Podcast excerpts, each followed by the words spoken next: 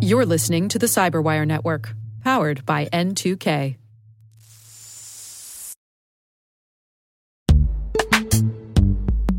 In the dynamic world of enterprise security, identity architects and IT leaders face a major challenge.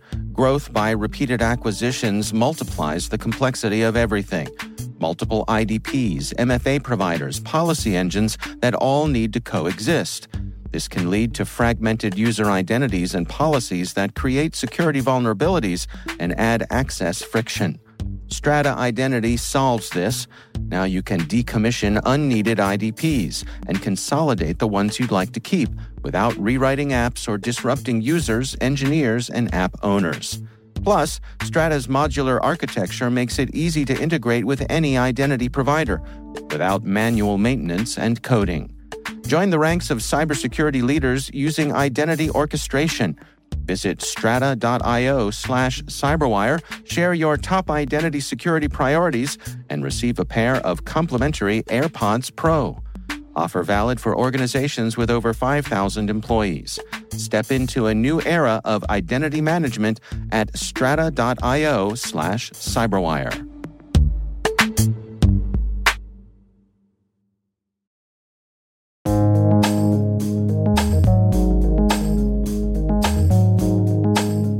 Word is DNS. Spelled D for domain, N for naming, and S for system.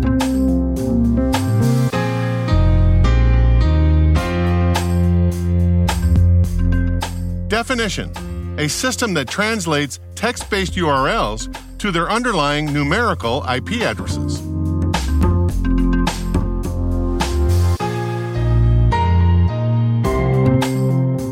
Example sentence The user was connected to the website after the DNS query found the address.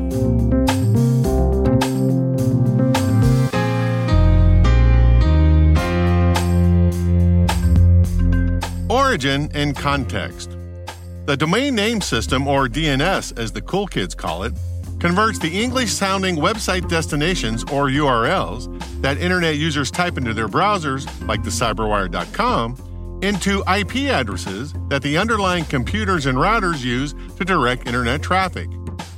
According to Andrew Blum in his excellent history of the internet called Tubes, in 1969, the Stanford Research Institute and UCLA connected the first two computers over a phone line. And as Blum says, the internet took its first breath that day. Since then, it has been exponentially growing.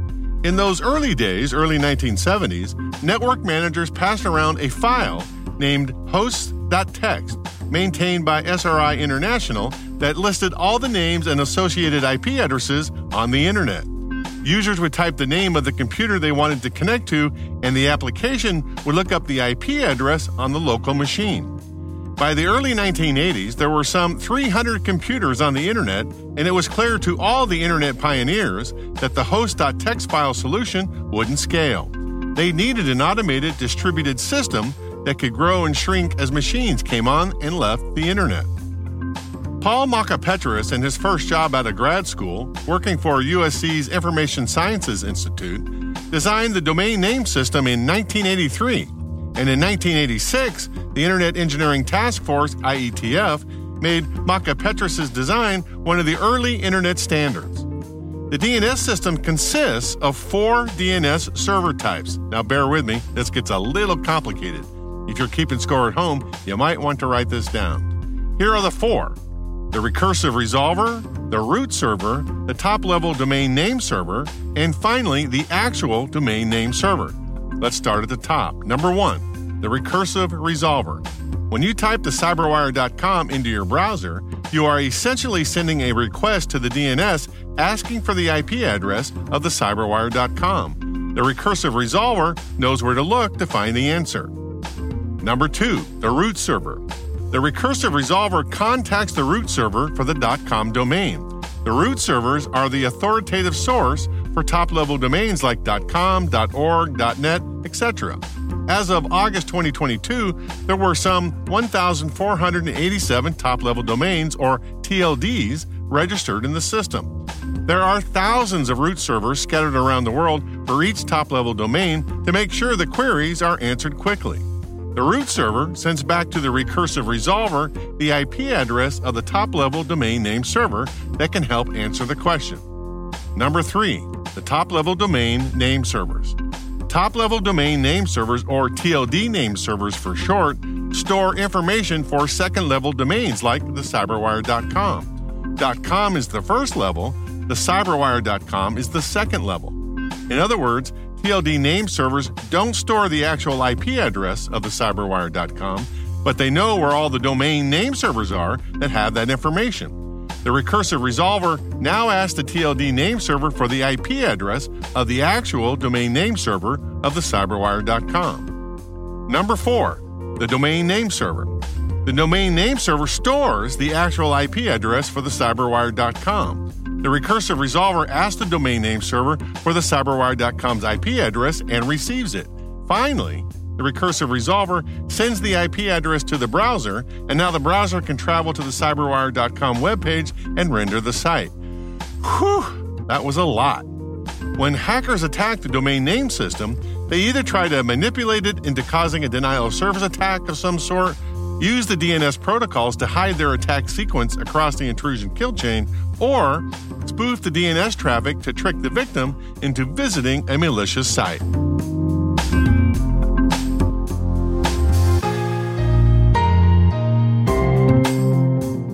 Reference. On the History Heard YouTube channel back in 2009, the host interviewed Paul Mockapetris about the creation of the domain name system. It started was uh, back in the early 80s. Uh, Jon Postel walked in, he was my boss, walked into my office and said five people had these ideas for ways to do a distributed registry, distributed phone book of the internet, if you will. And could I kind of take a look at all the proposals and create a compromise? Um, but basically what I did was I stole the name off of one of them and then put my own stuff and nobody seemed to notice. Uh, there's a common story about a lot of the stuff that happened in the, in the internet is that uh, people got the job to do something and had so much fun doing it because nobody at the time thought it was important. And it was clear because I was a recent graduate and this was a nice little project where all of the, while all of the important people were off doing other things. Now, it turned out to be a very important um, but nobody at the time thought it was. Uh, you know, the influences that shaped the work, people usually say, well, I took those five proposals, but in reality, it was work that I had done earlier at, uh, at MIT with uh, Nicholas Negroponte and the architecture machine folks and a bunch of other influences ahead that sort of shaped my thoughts. And this just kind of, and it they gave me a blank sheet of paper and thought I was supposed to copy onto it, and I didn't.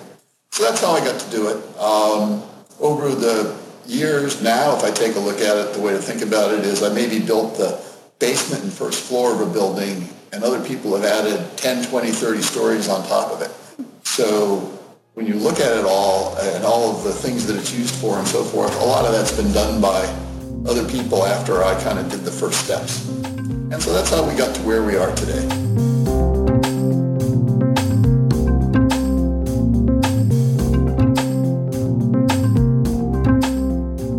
Notes is written by Tim Nodar, executive produced by Peter Kilpe, and edited by John Petrik and me, Rick Howard. The mix, sound design, and original music have all been crafted by the ridiculously talented Elliot Peltzman. Thanks for listening.